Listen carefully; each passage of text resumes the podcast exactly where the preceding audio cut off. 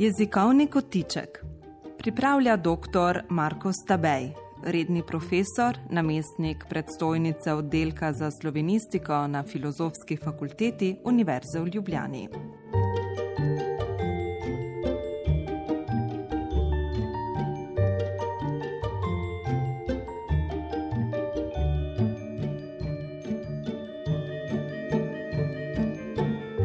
Slovenska jezikovna politika 2021. Naslov današnjega kotička mi človeku iz 20. stoletja zveni kar nekam znanstveno fantastično. A nikaj, tretja zaporedna resolucija o slovenskem nacionalnem programu za jezikovno politiko, ki jo je pred slabim mesecem vlada Republike Slovenije poslala v obravnavo v državni zbor, nosi oznako veljave od leta 2021 do 2025. Včasih si poskušam predstavljati, kaj bi si mislili o tem dokumentu in njegovi vsebini, recimo Primo Štrubar ali Marko Pohlin ali France Prešern ali Janez Blajvajs. Primo Štrubar najbrž ne bi sprva razumel skoraj ničesar. Njegov svet, njegove predstave, želje, prizadevanja, vse to je bilo predaleč od današnjega. Tega, da bi vse javno življenje potekalo v slovenščini, od izobraževanja do pravnih zadev, si najbrž ni predstavljal niti v sanjah. Versko in crkveno življenje v slovenščini to da in najverjetneje je slutil, da se s tem začenjajo veliki koraki tudi na drugih področjih.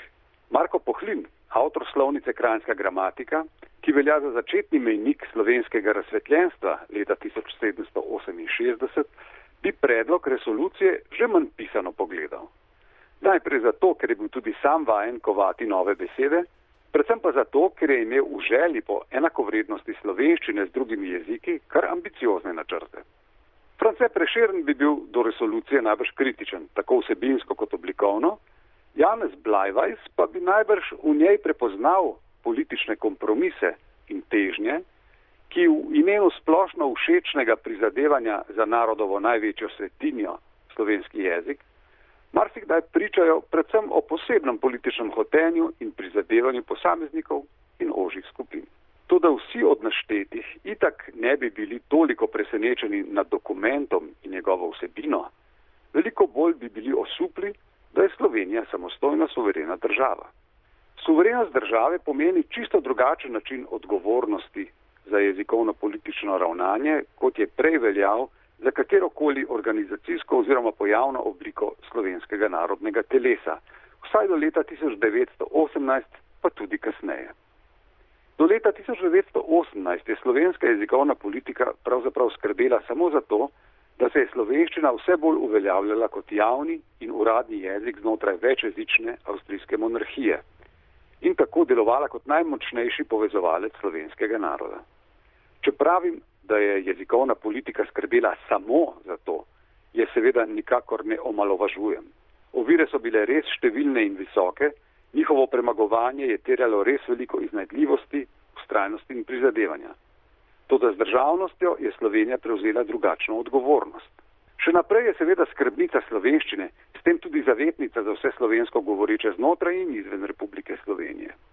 Toda hkrati mora kot država skrbeti za vse svoje prebivalce in prebivalke, za uresničevanje jezikovnih pravic narodnih manjšin in drugih jezikovnih skupnosti, za jezikovno pravičnost, pa tudi za ustrezno jezikovno opremljenost, za učinkovito ter raznoliko jezikovno izobraževanje in še marsikaj.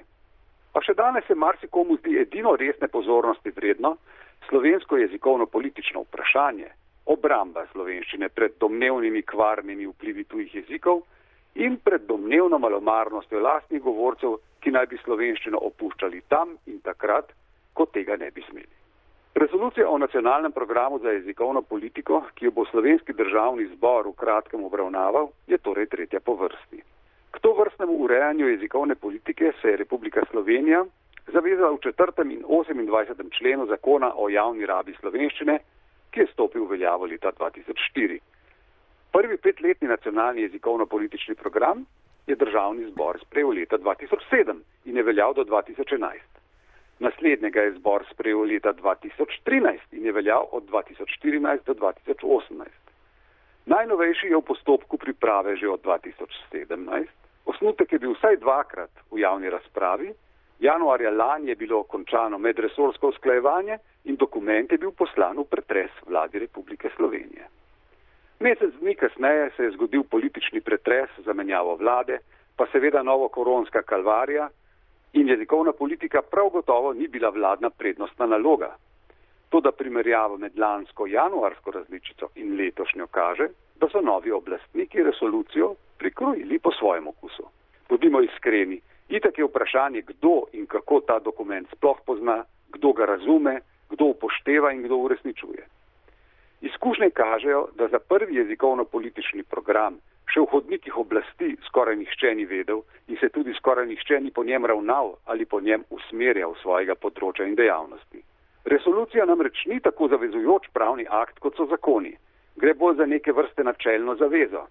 Zato so se snovalci, pravzaprav moram uporabiti prvo osebo množine, saj sem pri tem sodeloval kot vodja delovne skupine, torej smo se snovalci drugega programa dela lotili tako, da smo že pred pisanjem programa povabili k sodelovanju najrazličnejše vladne in nevladne ustanove, da bi jih na ta način motivirali tudi k nadaljni bolj zauzeti jezikovno-politični in jezikovno-načrtovalni dejavnosti. Jezikovna politika namreč še zdaleč ne more in ne sme biti samo zadeva jezikoslovja, ampak zadeva usklajenega družbenega premisleka in tehtnega odločanja o jezikovnih zadevah in njihovem usmerjanju. Drugi jezikovno-politični program je v strokovnih krogih večinoma obveljal za vsebinsko ustreznejšega, modernejšega, bistveno bolj umerjenega po potrebah govork in govorcev in usmerjenega v prihodnost. Ni temeljil na občutku ogroženosti, prepovedi in zapovedi, temveč na spodbujanju in omogočanju. A glede uresničevanja je doživel podobno usodo kot prvi. Le malo zastavljenih ciljev se je uresničilo. Tretji program je bil zato v predzadnji fazi priprave neke vrste podaljšek drugega s prilagoditvami, seveda, branje sedanje vladne verzije pa pušča vtis, da se slovenska jezikovna politika vrača nazaj k tonu in vsebinam prvega programa. Navajam samo drobec. Prednostna usmeritev jezikovne politike Republike Slovenije je čim boljše poznavanje slovenskega jezika, dosledno zagotavljanje slovenskih imen podjetij ter zavest o posebnem statusu slovenščine kot maternega jezika, posebej na območjih zune Republike Slovenije. Konec navedka. Se sliši všečno? Morda. A dobra in učinkovita politika je jasna in izvedljiva. V navedenem drobcu pa ne vemo, kaj pomeni, navajam, čim boljše poznavanje slovenskega jezika, konec navedka. Čigavo znanje, katere oziroma katerih zvrsti slovenskega jezika, kako izmerjeno poznavanje jezika. Vemo, da je vprašanje meril slovenskosti imen podjetij in drugih pravnih oseb zmeraj in nujno odprto in da objektivnih meril, ki bi se jih bilo mogoče nedvoumno držati, enostavno ni in jih ne more biti. Vemo tudi, da ni prav nobenega dokaza za to, da bi dosledno slovenska imena podjetij, tudi če bi to bilo uresničljivo, kakorkoli pozitivno vplivala na slovenščino in njeno siceršno rabo. In Kaj pomeni poseben status slovenščine kot maternega jezika, posebej na območjih zunaj Republike Slovenije? Slovenščina kot materni jezik seveda ima neprecenljivo vrednost, ne glede na meje Republike Slovenije. Seveda je živeti slovenščino kot prvi jezik v manjšinskih okoliščinah, v marsičem zahtevnejše dejanje, ki morda potrebuje dodatno spodbudo. Toda status jezika v sociolingvistiki pomeni družbeni položaj jezika. In če ima slovenščina recimo v Republiki Italiji status javnega in uradnega jezika, ga ima tako za govorce in govorke maternega jezika, kot tudi za govorce in govorke slovenščine kot jezika okolja. Ali ne gre prav za to?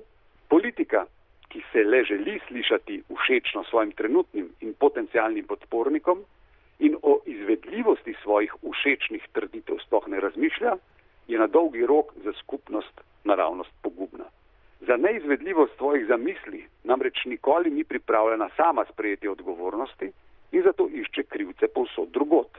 To velja za politiko nasploh, pa tudi za jezikovno politiko. Edini izhod smo zato razsodni, poučeni in ozaveščeni govorci in govorke slovenščine, italijanščine, nemščine, mačarščine, hrvaščine, angliščine in drugih pet tisoč in več jezikov na svetu. Zato nam ni treba biti ne trubar, ne pohlin, ne preširen in ne blajvajs mora nas biti pa dovolj, da se nas vidi in sliši.